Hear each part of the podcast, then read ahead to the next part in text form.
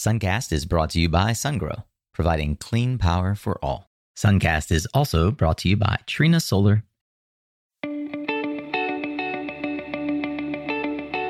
Hey there, Solar Warriors. I'm Nico Johnson, and this is Suncast. Each week, I pull back the veil on the life and business insights of clean tech entrepreneurs building the most noble and impactful companies of our time. I hope what you learned from this conversation is a catalyst for your own growth. So thanks for tuning in and welcome to our tribe.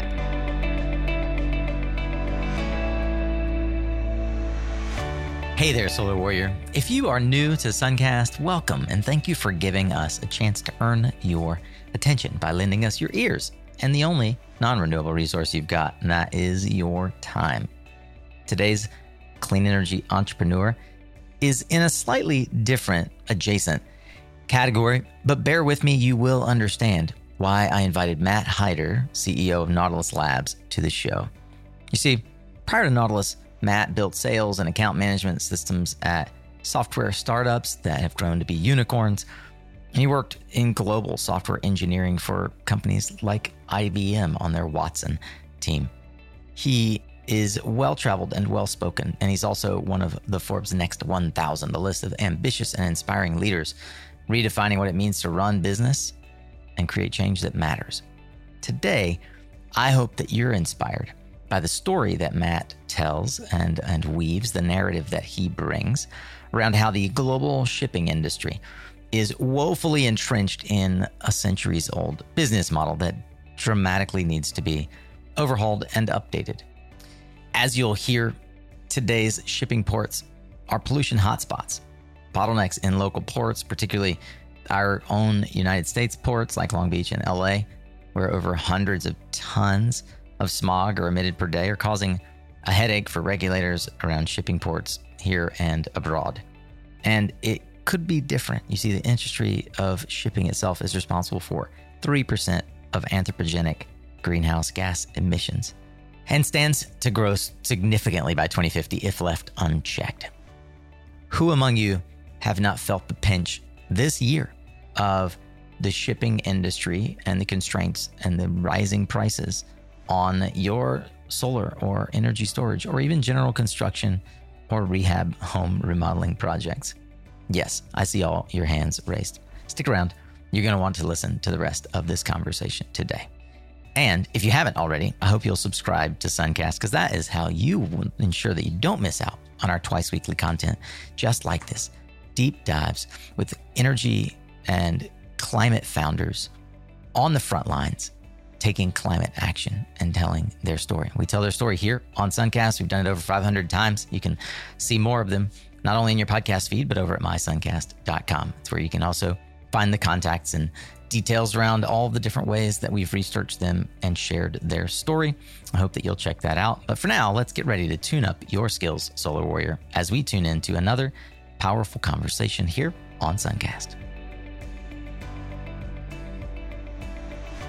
If you follow me on social media, you're aware of my rants at times about our industry needing to address more than just how we're offsetting carbon or how we are transitioning the grid away from fossil fuels from a generation perspective because as a technology centric industry, we rely on one other industry more than all others combined, and that is shipping. If you've been trying to buy solar panels for the last 18 months, I promise this has been a pain in your corporate arse. And if you're unaware of it, you'll still want to pay attention to today's episode because I've brought in somebody who is a veritable shipping expert and we're going to talk about how we should all be paying more attention to the shipping industry and why addressing problems in the shipping industry really does directly relate to our goal of deploying more solar panels and energy storage around the world, and notably here at home in the United States. Without further ado, I'd like to bring on the CEO of Nautilus Labs, Matt Hyder. Matt, glad to have you on the show. Great to be here, Nico. Really, really appreciate the opportunity. I want to thank again the folks over our friends over at Antenna Group who always bring super interesting folks into my purview. I remember you and I connecting at a trade show or a conference rather in New York City. And it was the first time in my life that somebody had in two or three minutes sort of explained the global problem with shipping. I want to give you that opportunity here, and then we'll go, kind of go back into more of your backstory and unpack kind of how you got into the the role that you're in today. But could you just give me that that meta question that you're trying to address? Totally, and and I think it starts with global warming, right? And anthropogenic greenhouse gases, and ocean shipping accounts for three percent of those. So of all the greenhouse gases put out by humankind, three percent come from ocean shipping.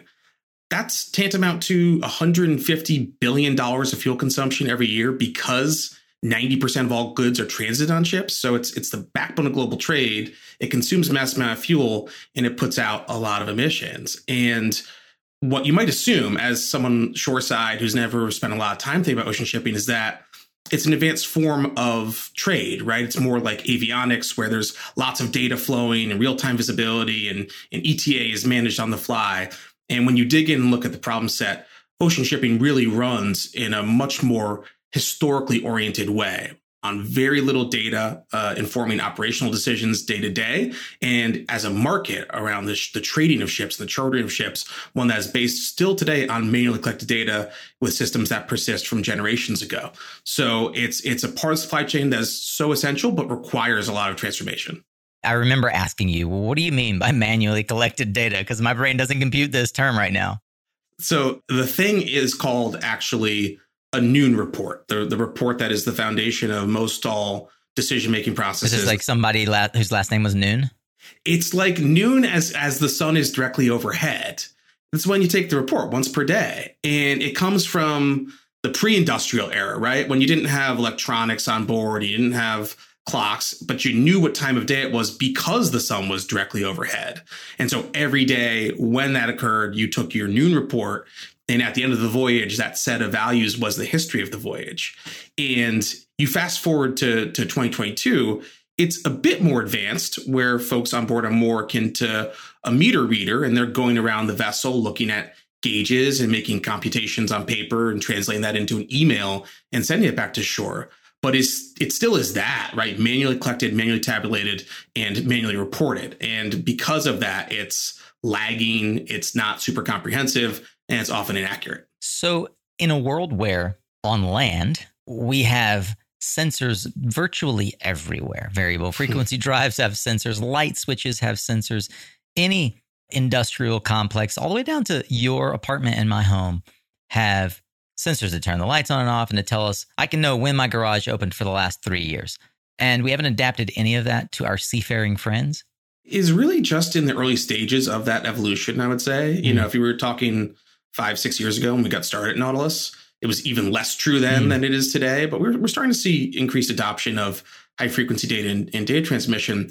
I would say, from an industry perspective, there are a couple things, yeah. right? Vessels are often out at sea. And so, you know, historically, particularly installing, maintaining sensors was an additional lift. And if it wasn't really needed, if it wasn't a part of the priority set for companies, they weren't going to bother right. doing it.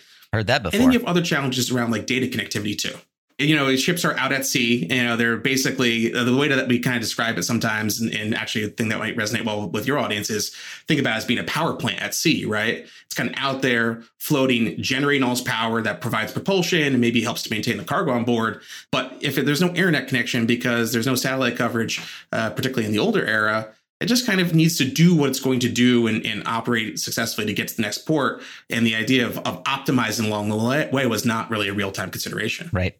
I mean, ships in many very concrete ways are microgrids. They're floating microgrids, right? It's where a lot of the microgrid technology that we use today was originally conceived. It's where hmm. small modular nuclear reactors were created for submarines, right? Yeah. So not lost on us there. I want to uh, pause for a minute. We'll come back to the what I find actually riveting. I never thought I'd find like learning about how shipping works riveting, but the way that you presented is compelling. But I want to sort of pause and, and come back to thirty thousand feet a minute and learn a little bit more about you, Matt. Could you give me some insight into sort of your background from, and even from an early age to the extent that your intellectual curiosity was piqued? Like, what kind of, what was that? What was your home environment like that would have suggested at some point you might become a tech CEO? When I think back to when I was a little kid, and I, it's become something where I've realized how hackneyed it is, is like a trope, oh, like as I'm older. But I was really entrepreneurial at a young age, right? I would want to do the lemonade stand, oh. and I wanted to, you know, trade my baseball cards. And when I was like really young, like five, maybe six years old, I create a bunch of GI Joe profiles for the for like the action figures and sent them to Hasbro in Rhode Island. It was like, hey, I want you to make these GI Joe characters, and, and I think there's a really good storyline here. And so there were all these things that I was doing at a really young age, where it was really my, my parents were supportive. My mom encouraged that sort of creativity and and and I just was was excited about things where I, I, you know ultimately earning earning a dollar was interesting, but it was more so probably the creative pursuit and like the the winning at doing something that that really drove me. And so I would say my earliest days is probably as those more at home lessons around hey it's a safe space to go off and try something and try to create something new and and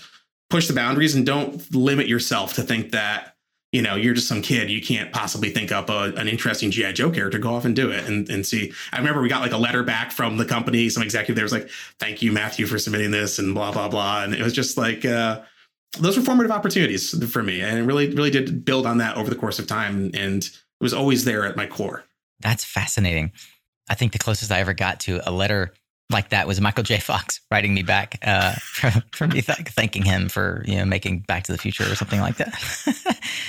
I will say Alex P. Keaton is probably one of the reasons why I was such an entrepreneur. You know, that was also a big part of my my childhood That's with amazing. family ties and the Reaganomics of it. Yeah, it probably also drove me in that direction. I love it. I love it. Well, you know, you didn't all end up becoming an intern or an employee at Hasbro. In fact, your work took you through a slightly different route. You know, I see that you spent some time in the financial markets and then in IBM as a sales leader. I'd like to hear a little bit more about your professional journey that ultimately brought you to the realization that you wanted something more entrepreneurial and and sort of startup leader type.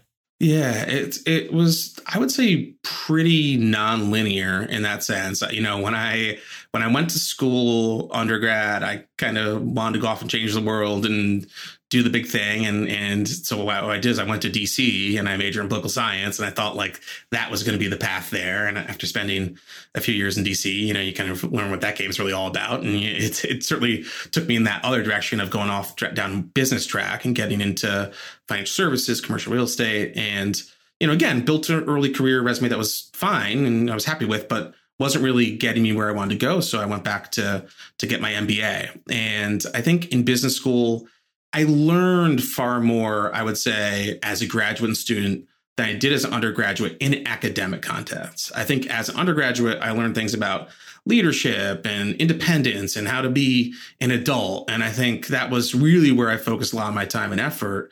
When I got to business school, I actually learned more about business and sustainable business models and the way that information technology was transforming the way that business worked. And it really helped me pivot my career in a sense and recalibrate towards technology. And that's when I got engaged at IBM. And I can go I can go deeper on that experience, but there, it really was kind of a robust few years that I spent there. Learned a lot about myself and about business, and that's actually where I got the bug to go off and do things that are more entrepreneurial. Yeah, I would like to hear more about like I, I feel like IBM is such a huge and iconic company that it's easy for folks to probably compartmentalize what you must have been doing at IBM. And there are, you know, a thousand plus different types of jobs you could have at a big company like IBM. Could you contextualize a bit where you found yourself as, uh, I'm going to guess, a late 20s professional with an MBA trying to think about a career path and and now you're working at like Old Blue, one of the one of the most tried and true corporate opportunities you could get.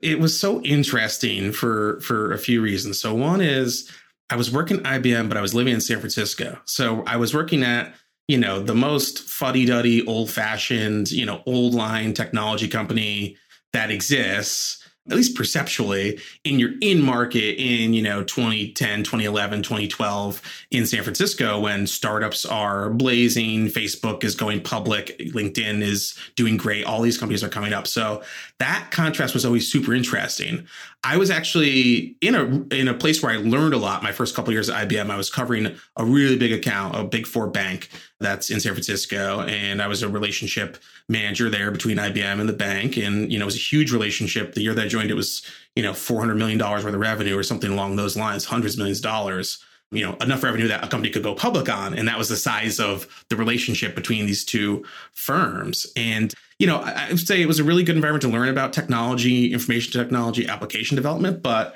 it was really hard to know if I was doing well, to understand what I even needed to do to be su- successful, and have a lot of you know autonomy over outcomes. I was part of this big account team, this big slow moving relationship, and there was no you know ability to kind of get in, break things, move quickly, and, and get stuff done. It felt very bureaucratic, and it was actually a couple key conversations that I had there that helped me to recalibrate inside of IBM. To your question uh, my first managing director there is a guy by the name of Al, super influential for me. Really talked about, you know, the the way you should think about business in a way that that made sense to me, and gave me a lot of confidence that I could succeed. But you know, also was like, maybe you don't need to be on this team to be successful. Maybe you need to need a different type of experience. And then same conversation with with my with my third manager there on that team was really around like where I was in my career and what I needed to be engaged. And that led me down this track of focusing in on Watson Technologies at IBM and really learning about advanced analytics and machine learning, data science,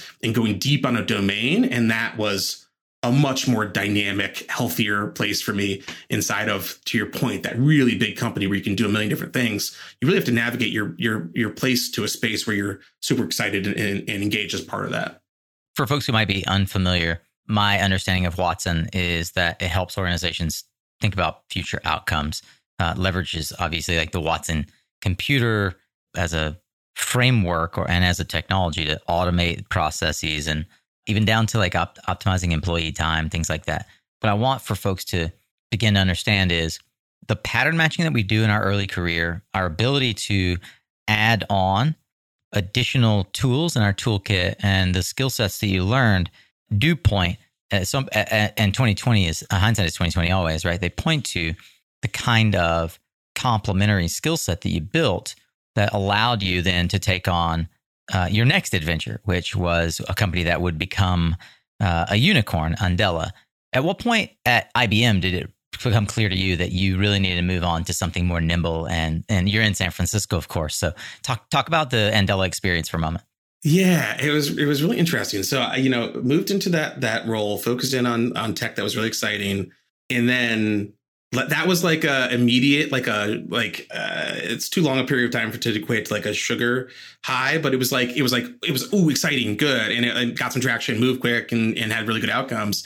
And then you know i was in my early 30s and i was kind of looking out at the future and i had this i had a really good executive sponsor there who i really admired and there was you know this sort of five ten year growth plan to my career there that was you know certainly compelling inside of the ibm world but I was like 32, 33 and looking around asking myself, like, there's got to be more to life than that for me. You know, I didn't have family, didn't have a partner, didn't have kids. And, you know, I really wanted more meaning and more purpose to come from my work. And it was around that time that I started looking for opportunities. I was actually looking in more of the machine learning data science space because I was like, this technology is going to, to your pattern matching point, it's going to take over everything. And just through again through a friend, through an IBM friend from San Francisco, got connected to an entrepreneur in New York by the name of Jeremy, who had just raised a seed fund for his startup Andela. And you know, the premise of the company really spoke to me on, on a super visceral level. It was that idea that brilliance is evenly uh, distributed, but opportunity is not. And so, you know, connecting brilliant people all around the world with with, with jobs was really where we started and it just was something that I was super excited about. And they were just starting to hire a sales team after raising their seed, and so got in a conversation there. Again, you know that, that conversation took about five months, I would say, but from when we first had our point of contact to when I actually started there. But learn more about the business, really develop conviction that like, yes, there is so much talent all around the world. We started in sub-Saharan Africa in Nigeria. So we had an office in Lagos and a team in New York and just really became convinced that certainly remote work was a part of the future and uh, that distributed software development was already happening and signed on and, and really made the big leap in life. That was probably the biggest, most dramatic leap that I made in my career was to get rid of my car, get rid of my apartment, change coasts, uh, and dive in on something that, you know, where there wasn't even, we didn't even have the WeWork space yet in New York. It was really super early days there yeah. in, in Manhattan. And you were the, you were the first season or experienced sales hire, right? And then came in to help Correct. Jeremy build out uh, build out the sales team. How do you compare the experience then jumping into a virtually unstructured world where IBM is a totally structured world. There's a number of folks who right now are considering like, how do I jump into this solar solar startup or this uh, energy storage startup when I've been working at this big utility, right? Like, what advice might you give those folks through your experience?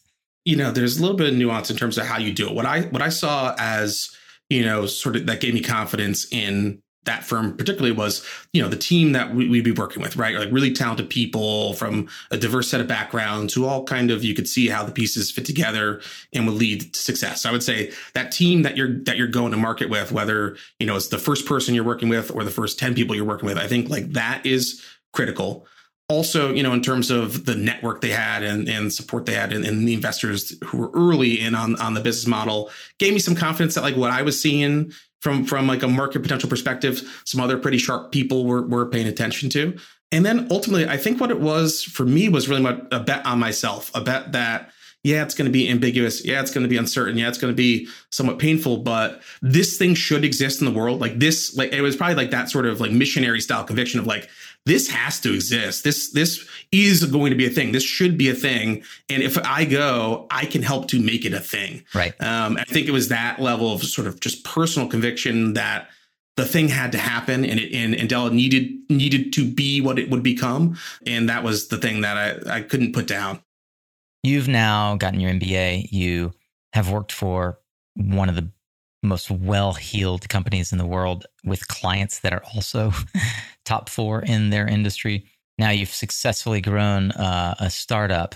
What itch had you not scratched? The question I usually ask is, what career path did you not go down I always thought you would? And while that's interesting, I'm curious that sort of where your thinking is around 2017 when you decided to make a change from what had become a unicorn to go back and like down into the trenches in the dirt to build something again. I, I want to understand more about kind of the the psychology of Matt Hyder in that decision. So there, there were probably a few factors that that tied to that and that that consideration. You know, first off, just to know, Andela was not yet a unicorn. They became a unicorn last year, so they were on they were on the trajectory and doing doing. I mean, doing absolutely amazing things. It got into basically Series C by that point in time, but you know they were still on a on a pretty good growth track that took some time. Well, let me ask you a question. If you had known they were going to be a unicorn by 2021, would you have left, have left in 2017? Totally. Yeah. Oh yeah. I mean, I bought I, I bought my shares, so I definitely I'm a proud shareholder, and I I believe very much in the organization, the mission, and the team there. And so it wasn't really a sense that uh, it wouldn't be successful. It was more so a doubling down on that bet on myself. I think when I joined Andela, you know, it was even though it was early stage, it was a little further along than, or a lot further along, I should say, than than uh, Nautilus was uh, when when when I got involved with it. You know, we had customers and we had revenue and we had growth and we had a, a big and growing team uh, and really kind of a, a, clear roadmap to getting to those you know future funding rounds and, and a pretty clear resolution to a problem statement and a pain point for a lot of firms. And so while it was super early, you know, it was it was not I wasn't quite on like a founding team um there. It didn't didn't feel like that. And I think that when you go back earlier stage, the two things that you get are an opportunity to kind of take those lessons that you've learned and helping to build through early stage from seed to, to pre series C. Um, and then you also get the opportunity to have the, the position of more of a founder inside of an organization.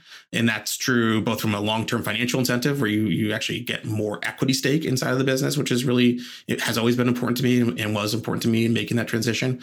Um, it's also, you know, gives you the opportunity to build more foundationally and, and really maintain that over the course of time.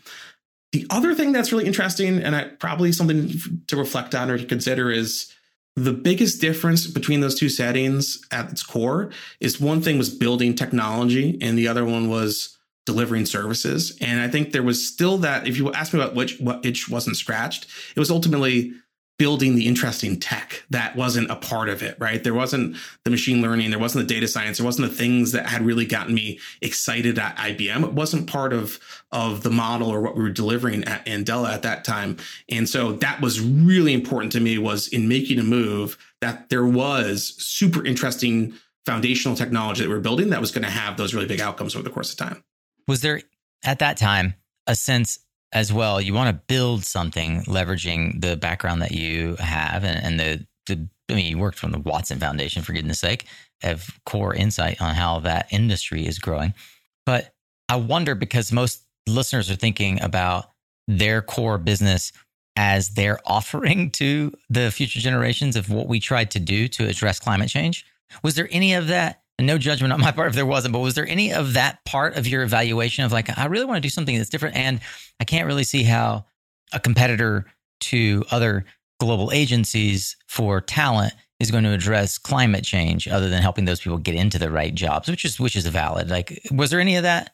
It's funny because the mission of Andela resonated with me on such a personal level, right? I was friends with the engineers. had traveled multiple times to, to Nigeria and then to Kenya and really built such such deep connections and really was inspired by the individuals that that we were connecting with work where it's hard for me to say that the mission of Nautilus transcended that or exceeded that or filled in a gap that was missing. I would say, if anything, it would have been impossible for me to pick up something and to get engaged on a new problem where the mission didn't play an equally strong motivation in terms of what I was doing. Like I, you know, I, you know, when I was considering new opportunities, I looked at health tech startups and martech startups and fintech startups. You know, you name the anything tech. Uh, there, there, are all the opportunities in the world uh, in New York around these different types of domains. And every time I would come back to like, but do I care? Do I care about the outcome that we're building towards? Do I care about the application of this technology? Does it mean anything to me on a personal level? And to your question, that's really where Nautilus was, you know, the problem set was so compelling because I, I do believe into my core that climate change is the most intractable problem that we have to solve. And it's one where if we really deploy people and technology and capital, we can actually do something and change it. And we have to. And so, you know, that really was what made it like the most interesting thing to pursue was that it was actually an opportunity to to to align myself with a mission that that really meant something to me again. If you could speak on behalf of, uh, and now having worked with him for a number of years now, in concert with the founders of Nautilus, who brought you in as the as the as the CEO to take the vision forward, what do you think they saw in you? Speak from a perspective of the models, the management tools, the experience that they hired on for you as a CEO that you can, in retrospect, look back and say, okay, these things I did at IBM, these things I did at Andela, they prepared me to be the kind of CEO that this company needed. Could you talk to that? If I go back in the Wayback Machine and think about it, when we first started talking, you know, Nautilus was two people and a massive problem statement and a little bit of capital, right? That's that's what existed. And I think when you're a founding team, you have to be self-aware of the strengths and weaknesses that you have and know where the gaps are because you got some really big problems to solve and you need the right people around the table to figure it out. And I think when I think about the constituency of the first three of us, four of us who were here, you know, we had a really passionate, energetic business co-founder who hadn't built anything yet, but really was dr- the driving, motivating force behind pulling people to the problem set. And we had a super deeply experienced technical co-founder who had never built anything from scratch before, but really, you know, wanted to and was was convicted around trying to help to solve the problem.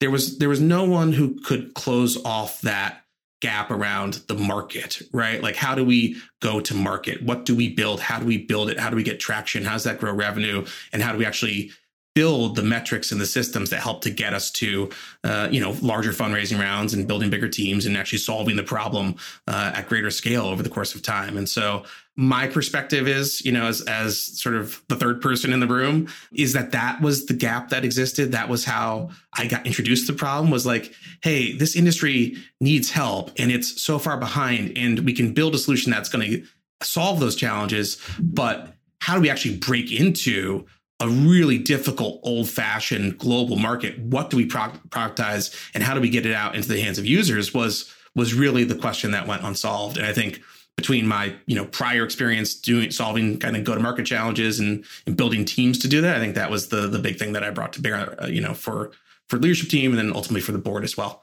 uh, in terms of becoming CEO.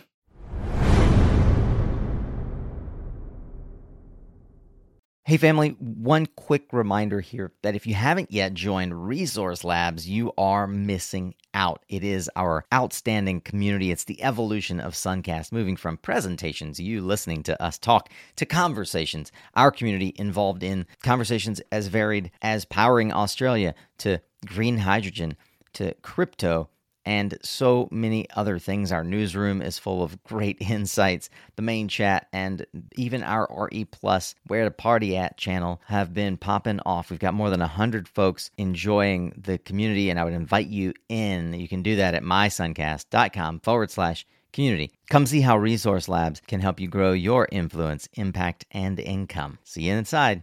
Hey, I know you are a savvy listener. Heck, you're listening to Suncast, and You've probably, as a result, heard of a little company called SunGrow. If you're not using SunGrow inverters on your projects, I would love to better understand why. They are the inverter of choice for many of the EPCs that I know. SunGrow is the number one in gigawatts deployed. They've got the top bankability in the industry. Heck, SOLV uses them for the majority of their projects. And you may not even know, but SunGrow has the largest R&D team in the power electronics industry. These three key points alone have convinced most of the major US developers to prefer SunGrow.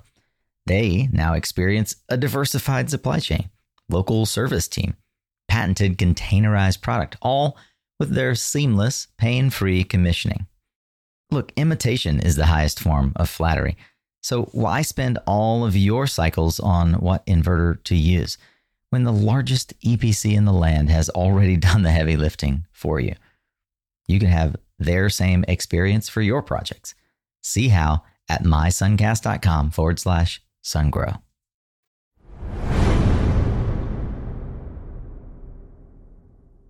If we think about it from like EOS perspective, there's the visionary and the implementer, the two kind of things that you need for rocket fuel, as Gino, Gino Wickman says.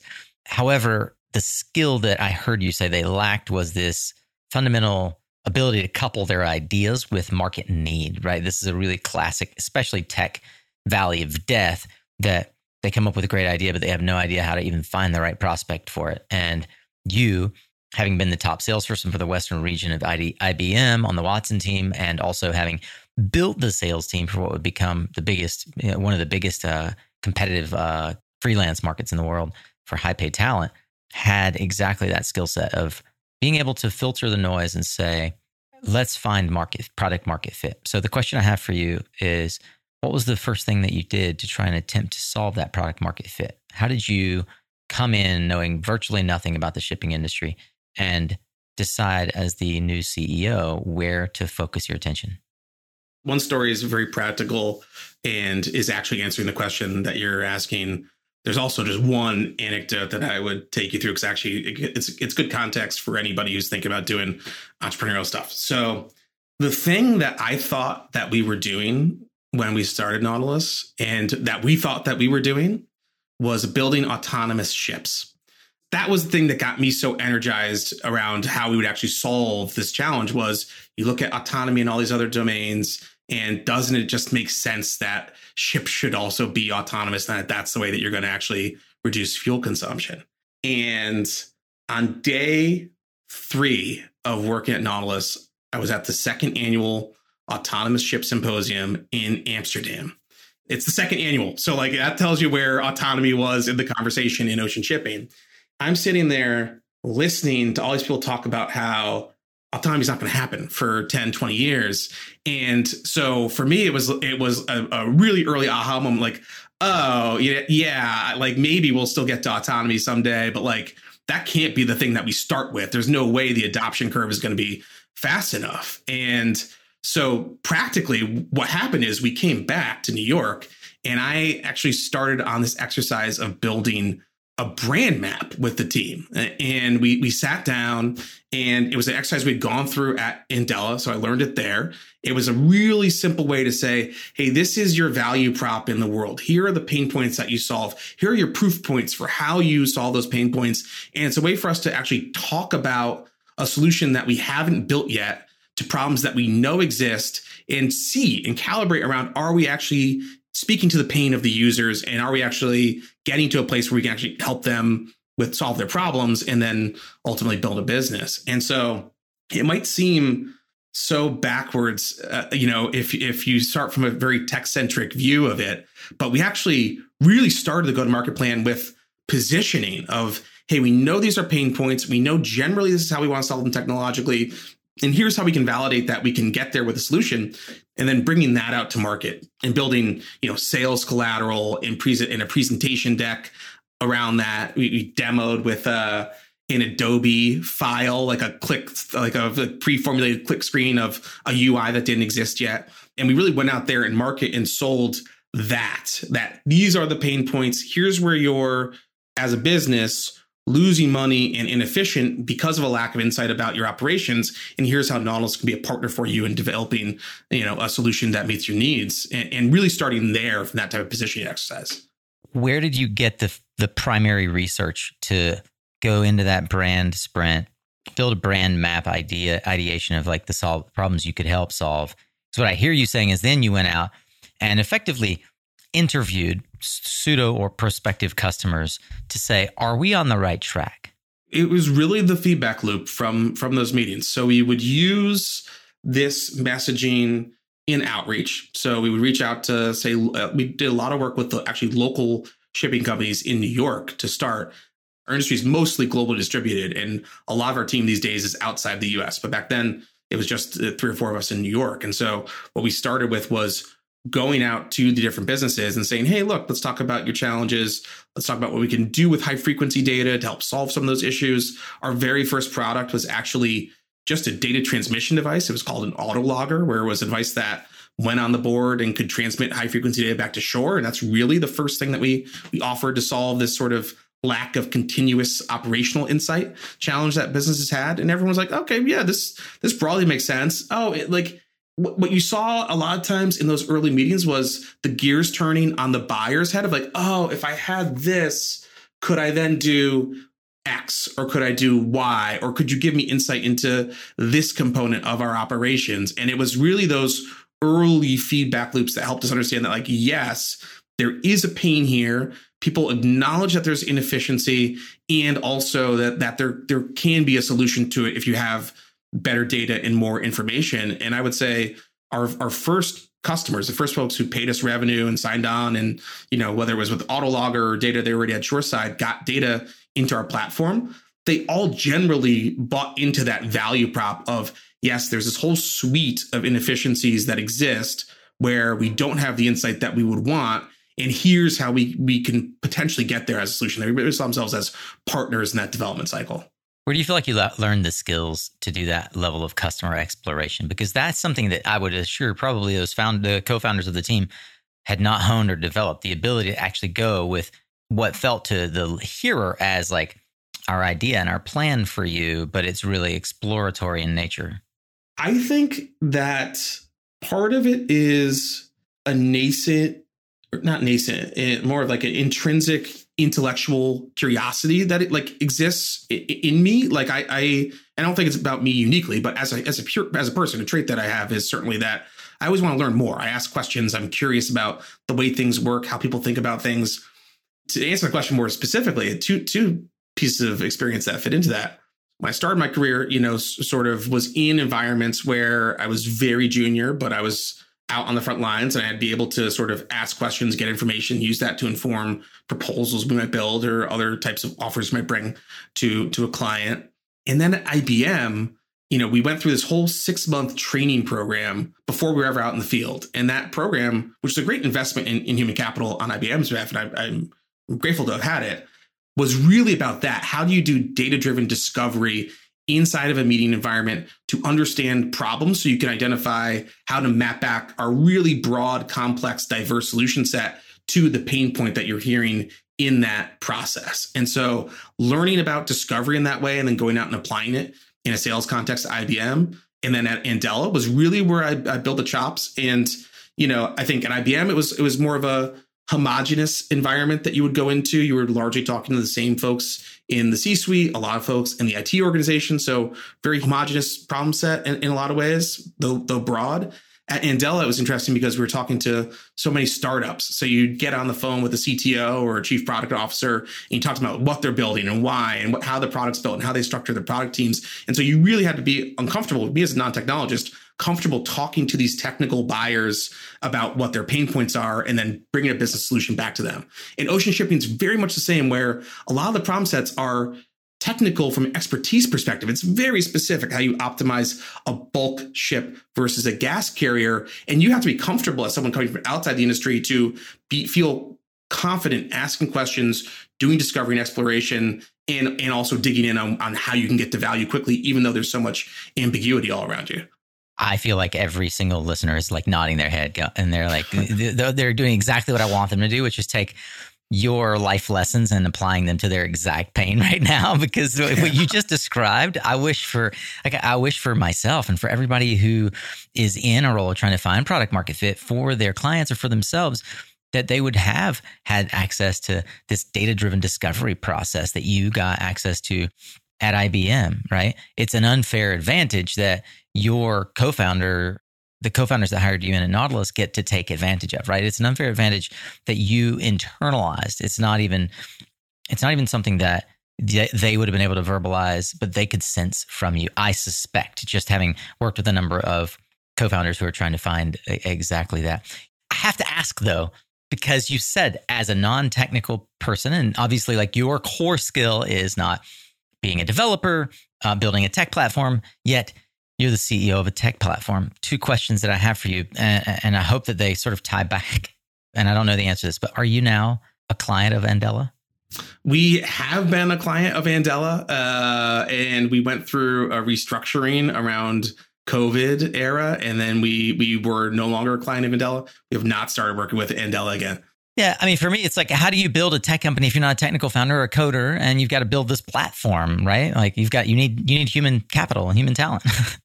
You do, you do. Yeah, we, we've we've we've worked with them. It's been a good experience. But we did, uh, you know, this is not a commercial for Andela for anybody listening. hey, it could be if you need if you need world class engineers, uh, go to the go. Andela marketplace. But yeah. yeah, it was it was it was it, the COVID era was. I'm sure a lot of folks listening to the podcast have gone through their own trials and tribulations, and we had to go through a bit of restructuring when when COVID came about. Well, you did come out of the the COVID lockdown, uh, firing on all cylinders in a way that many of our tech peers did not. You announced in the spring a Series B around the time that you and I connected, I think of 34 million. Is that right? That's correct. Yeah. Tell me what those investors see in the work that you're doing that positions you as a harbinger of truth for an industry that has been in many ways locked in uh, ancient times and and and working off of noon reports tell me a bit more about why those investors believe in you if I'm going to put simply, it's market driven decarbonization at scale and the potential to do that via our business. If you think about what that means, uh, on the one hand, it's that we deliver on financial return for our buyer. They get an ROI on our software. They're happy with it. They grow with us. We've demonstrated that we have a really strong revenue growth path in the course of time. And then also at the same time, by doing that, we're delivering on CO2 reductions in the same way. The value that they're, they're capturing is economic dollars, and the value that we deliver to the world is CO2 reduction. And I think for the folks who who are involved in this round, and, and likely, you know, most of our investor set moving forward, they care about both those things. Obviously, if it's just CO2 reduction, but you can't grow a business doing it, there's not a venture investor in the world who's going to put money behind it. So you have to have the market driven return, but you also have to demonstrate that you can and are and do care about the emissions reduction side as well. That's the thesis of our business. So yeah, so let's couple that and bring that thesis forward for folks who maybe haven't stopped the recording and gone to check out the website frustrated that I haven't asked you outright what your business model is. You have taken your understanding of what the market needs as a, and now you have moved away from autonomous shipping. What is the product that ultimately you created that is dr- this market driven market driven decarbonization at scale? How do you in some way qualify and even quantify that you're decarbonizing the shipping industry if you're not doing some some form of autonomous shipping? What are you doing? I think the first thing to to realize and to consider is that you know, there is and will be a human in the loop on most of the decision making that happens inside of ocean shipping for another generation, right? And that's really why, you know, if the, if you want to consider why autonomy isn't a thing or isn't going to be a thing soon, it's really that reason that ultimately someone's going to be entrusted and empowered to make a decision. And what we have to focus on in business is getting that individual the right information at the right time with the right recommendation so they can then take an action that, that produces these types of outcomes and, and reduces emissions. In, in the course of our business, what we've really focused in on is kind of the broad concept of fleet optimization. So what are the decisions you make around your fleet of ships at what points in time and how can we help you capture economic value and, and reduce fuel consumption and reduce emissions? In the, the part of the platform where it's been most consequential, especially in the last few years, has been in this domain of voyage optimization. So, you know, you're running a ship, you're taking a certain route, you're traveling a certain speed, you're going to a certain port. How do you play with the factors around the voyage, around, you know, your speed and your route and your ETA to help to maximize the outcome from the voyage. And typically for most voyages, that means consuming the least amount of fuel that you need to meet your objective. And, and that's how we demonstrate economic return and also the CO2 reductions. What I sort of hear is you know, recently Google Maps introduced this thing that was like the C- the most CO2 efficient hmm. route for your car, and it seems like it's that for these fleets. How is it a platform? Because you keep saying platform. It seems to me like it is a software that someone would subscribe to, but I don't understand necessarily. A platform has two sides. Tell me how it's a platform. So the way in which we think about it as a platform, it's interesting. I'll, I'll, I'll answer the question. I actually be curious for feedback on on the verbiage if it's if it still makes sense or if it doesn't. There, there's really two components that that help to address that question. So in order to to do that solution, right? In order to solve what is the the most efficient thing to do with my ship at this point in time, you actually require a lot of information to be synthesized, processed, and and and amalgamated for analysis to make that prediction about the future. So you have commercial information that comes from systems inside of a shipping business like an ERP. You have the machinery data that's flowing from the ship. You have your weather forecasts that come in from global climate models and, and, and weather companies. You have, uh, you know, sort of the commercial factors around the voyage, which might be intrinsic to the owner of the ship or from the charter of the ship. And so there is this amalgamation inside of a data platform. That's really where the primary use of the word platform comes from. And uh, we've thought about Nautilus over the course of time is really as a data platform on which you can build things like voyage optimization. To your point, though, about, about a platform and there being two sides, a big part of the work the last two, three years, and a big part of the opportunity for us with voyage optimization for the market is really how different counterparties work together around data. So we've had this historical inefficiency in the market and a, and a, great deal of the overconsumption comes from the fact that the person who's managing the speed or the route of the voyage only has access to noon data from the ship. They don't actually have access to real, reliable, high frequency data. And so by connecting those two sides of the market, which historically are very siloed, where the only information sharing is the noon report and actually empowering users on both sides with more information to take more efficient actions, that's that's the other way I would say to your definition of how we're acting as more of a platform over time is really enabling people to share insight in one place that formerly didn't exist uh, without access to a tool like ours. Do you aggregate data from different fleets and voyages such that it provides? And I imagine in, on some level you've begun to figure out or, or leverage machine learning and AI as a part of this, but are you using data analysis in the sense that someone else who's subscribed to your service gets the benefit of the learning of the model from others that are subscribed to your service and, and that effectively makes a two-sided platform?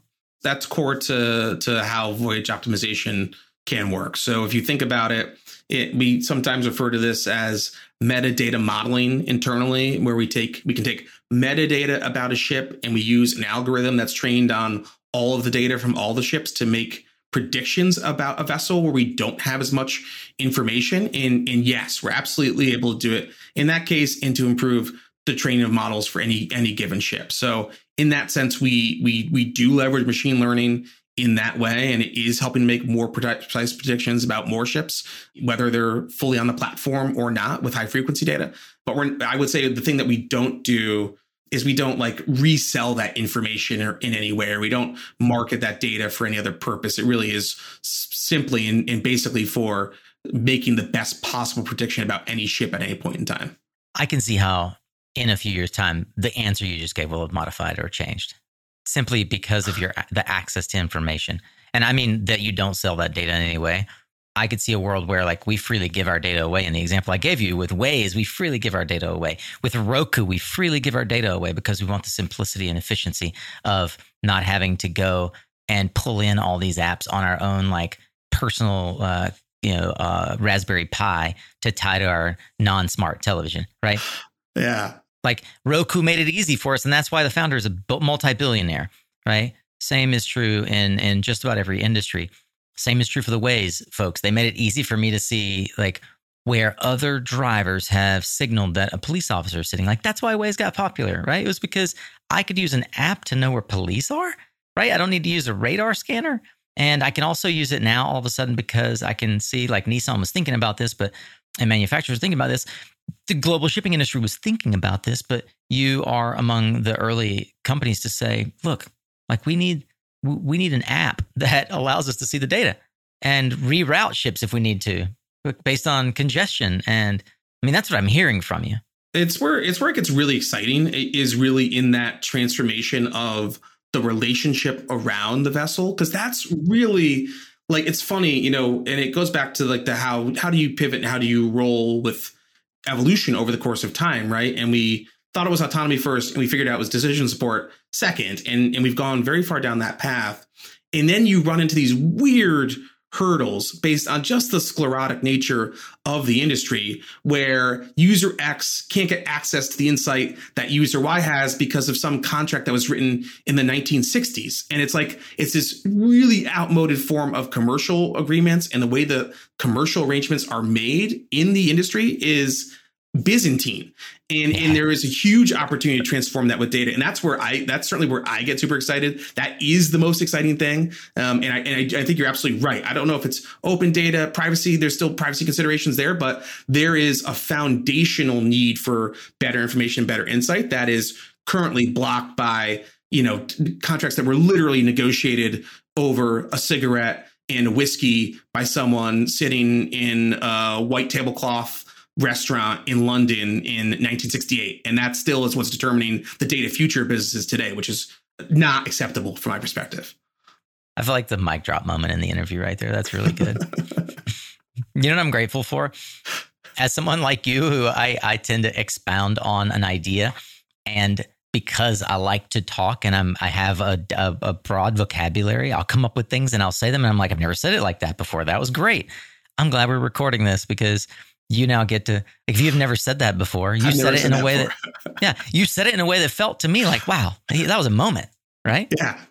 Yeah. No it's good. It's fun. I, this is this is a blast. I think that because that is i mean you're you hit the nail on the head and that is that scene right there imagine if every other market you know you, you, you talk about energy markets and censoring on shore. Think about if crypto like crypto markets or any other finance market or everything else in the world that has been transformed with information, data, and transparency.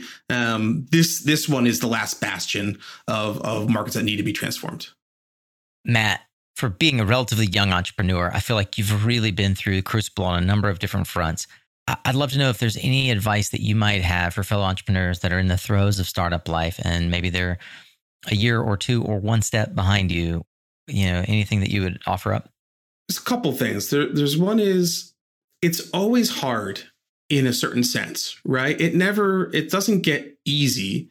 What gets hard about it changes over the course of time. And so I think that there's a level of acceptance and knowing that that's part of the challenge is that you're always going to be, you know, greeted with newer, hard things to solve and the things that were hard become easy, but the things that now you have to solve are, are, are fresh. That's part of the journey. And you got to be really comfortable with sort of the ambiguity around that, but also the fact that that's just in the life cycle. And I think, you know, I've spent the last almost eight years now in, in technology businesses and high growth startups, and it's been a part of the journey ever, ever more. I think the other thing that I've learned, you know, and you know, this is true of of when I was at Andela, is true at Nautilus, you know, from before we closed our seed to Series A to Series B, is you have to make space in your life for everything that matters.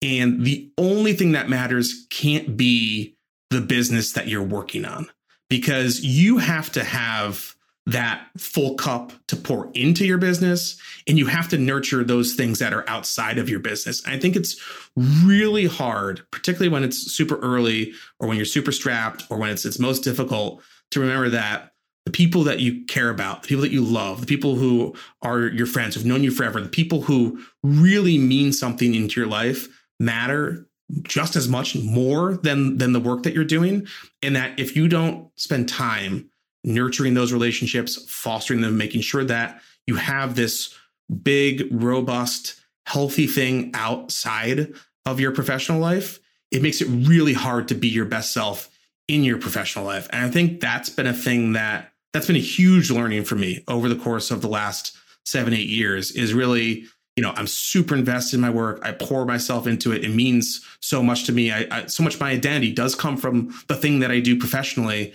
And yet the thing that's that's helped to nurture me along the way is really making sure that that those things are also a high priority in my life that they are top priority and that making sure that that that the people that you care about the people who are there for you in your ups and downs that you're there for them in the same way uh, along the way i believe that readers are leaders i'd love to know if you have any particular authors or books that have been instructional or transformational and that you therefore share out with others on a regular basis to help them along their path? Yeah, it's it's good. I there's couple, two two points to make. One is you know as a as a as a reader, a thing that I'm voracious about is current events. Like I subscribe to, I mean, The Economist. If my Desert mm-hmm. Island book is actually The Economist, I would I, if I could have The Economist nice. subscription on, on Desert Island, that would be the thing. Uh, and so like I subscribe to most you know major publications and really on a daily basis, constantly trying to stay up to speed. That's like part of my, you know, it's the thing that makes me me. It's the thing that I care about. Uh, in terms of, of books, I actually there's two there's two sets of things that I would say, particularly for this audience. So one is if you're thinking about starting something, if you've just started something, if you're building something, you know, Brad Feld's books around Ooh. startup boards and uh, and venture deals really good like prime reading. I think it was gifted to me. I've gifted it to folks who are in the same position. It helps you it's not like it's gospel, but like it, he's someone who's got a lot of insight, who's helped to build Techstars, which has been highly successful in incubating businesses, and like really good insight in terms of like how you build and support, you know, venture businesses over the course of time. So I think that's super compelling. Is the startup is venture deals or startup community way? Which which of those? I would say venture deals and startup boards, uh, particularly if ah, you're on boards. if you're on the executive team okay. or on a board, um, and if you're you're trying to raise. It's just a good, you know, tried and true, time tested advice I think that's one of the weird things about being an entrepreneur and especially raising venture capital. There's not a lot of source materials to go read. Uh, you know, it's not like it's well. It's actually one of the things about Nautilus that's been super fascinating in our period of time growing is like same thing is true about ocean shipping. You know, I can't go Wikipedia how to optimize a voyage. You really have to like get in the weeds and learn, and learn how to do it. Um, and I think it's the same thing for venture investing, where like there's a few sources like like like venture deals where you do get some really good learning and you kind of can figure out what your north star is for for fundraising but a lot of it's a lot of it's trial by fire too and then I think there's other, you know, there's some management books that I think are really good. You know, like there, I think um, the Mindset book by Carol Dweck, I think is, is yes. really good to keep in mind. Like growth mindset, I think is really a thing. And I think you know maybe there maybe it's not the most intellectually challenging read, but like there's there's a lot there to consider when you're building a team and you're leading a team. Crossing the chasm, uh, you know, really really good one for if you're building products and thinking about product market fit and adoption. And that was really influential for me too was this uh, John McCain, uh, the John McCain book from like 2004 about courage. And there was a thing that always that always stuck with me about it. It's the idea that like courage is about how you take action when things are uncertain and chaotic and scary. It's not about it's not about like not being scared. It's about acknowledging like, hey, what's going on around you is truly chaotic and ambiguous and uncertain, but like courage is really being able to, to take action, motivate through it. I love it. And that was his autobiography.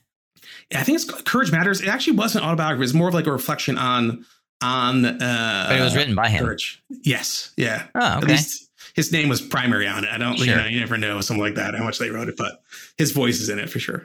Well, a couple things stand out to me in the list. Uh, I've never had anybody recommend Brad Feld, despite the fact that I interview startup founders and the founder of Techstars, Brad Feld. Like but I can see his influence on you philosophically as well. Like if you if you haven't listened to it yet, anybody listening should go listen to Brad Feld's interview with Tim Ferriss. For me, it was one of the one of those.